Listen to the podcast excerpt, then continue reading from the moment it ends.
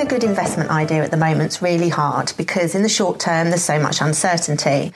We've got an upcoming general election here in the UK, Brexit's still unresolved, and further afield we've got trade wars, currency wars, the list goes on. So this week on the Investing on the Go podcast, we decided that we'd have a look at some megatrends. Megatrends are those powerful, transformative forces that could change the global economy, business, and even society over the long term. They're those things that have irreversible consequences for the world around us. Think the discovery of electricity, the invention of cars and aeroplanes, the internet, all those things that have transformed the way that we live our lives. We asked the Fund Calibre research team to give us some examples of megatrends and funds that could tap into their potential. This week, President Trump served notice that the US will be quitting the Paris Climate Change Agreement on the 6th of November next year. This action comes against the popular tide of opinion that more needs to be done to tackle the problem before it's too late. Another area of concern is resource scarcity. According to the United Nations, the global population will surpass 9.7 billion by 2050, at which point they predict the world's agriculture systems will not be able to supply enough food for everyone. The UN takes this a step further by stating that demand for fresh water will exceed supply by 40% in some cities. Elite rated Pictet Global Environmental Opportunities Funds goes well beyond climate change and addresses a full range of global environmental challenges. Manager Luciano Diana told us about one of his U.S. holdings tackling water efficiency.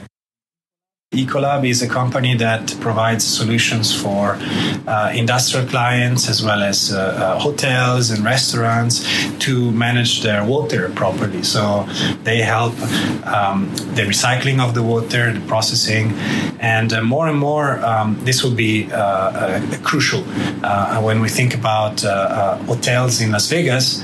Um, in, in 20, 30 years, 40 years' time, they will all have to be self sufficient from a water perspective because there is not going to be much water in Las Vegas. Uh, and a company like Ecolab is going to give the technology to do that. So, for anyone wanting to support rather than quit climate change initiatives, this may be worth a look. Our second megatrend is urbanisation.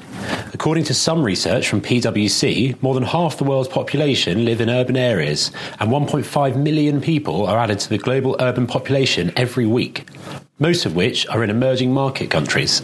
So, two thirds of the world's population could be living in urban areas by 2050.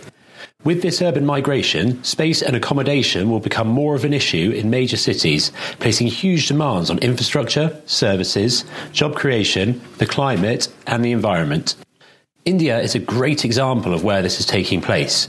It has been slow to urbanise, but this is changing fast, so investors could consider the elite rated Goldman Sachs Indian Equity Fund, IIFL India Equity Opportunities, or Stewart Investors Indian Subcontinent Sustainability. Another megatrend is the shift in global economic power. Emerging markets now account for around 80% of global economic growth and 85% of growth in global consumption, more than double their share than the 1990s. China is at the center of this change, given it is set to replace the US as the largest global economy in the late 2020s, when as little as 15 years ago, the economy was a tenth of the size of the US. As the US has become more concerned that China will overtake it as a superpower, so tensions have increased and trade wars have begun. Niall Gallagher, manager of GAM Star Continental European Equity Fund, gave us his view on trade wars recently.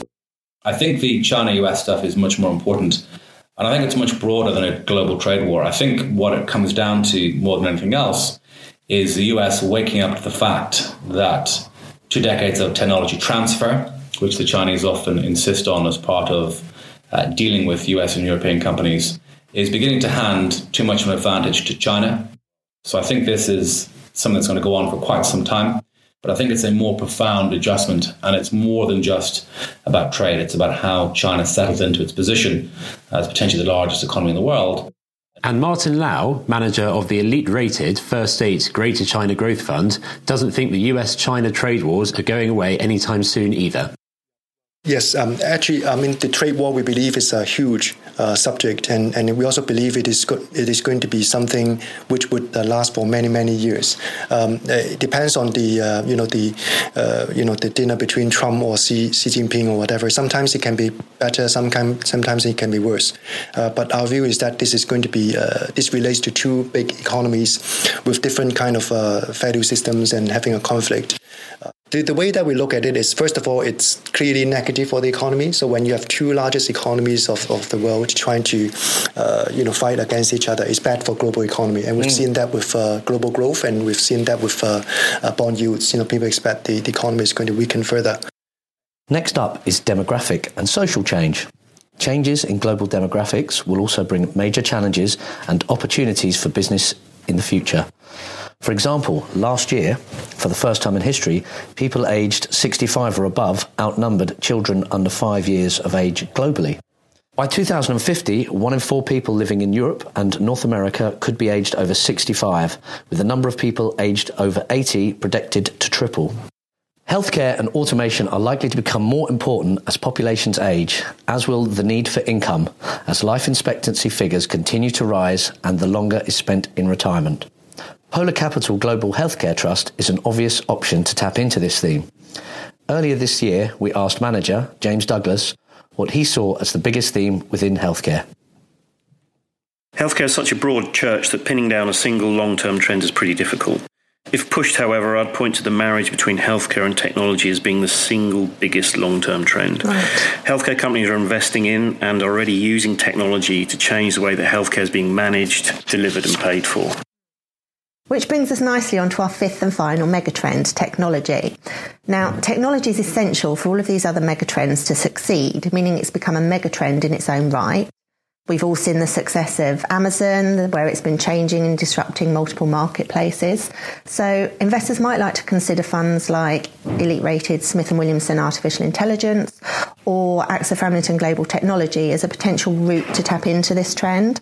Manager Jeremy Gleeson talked to us about some technical innovations recently. The really exciting thing about digital payments and the shift away from cash and check. You know, mm-hmm. believe it or not, they, mm-hmm. there are parts of the world that still use checks quite significantly. Is the fact that people will increasingly become eh, or be comfortable with a cashless society.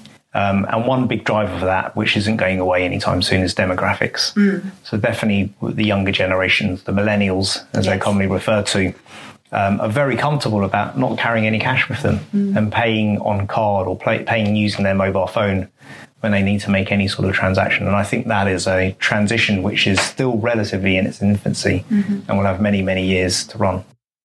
If you'd like to find out more about these funds, please visit fundcalibre.com and please remember to subscribe to Investing on the Go podcast.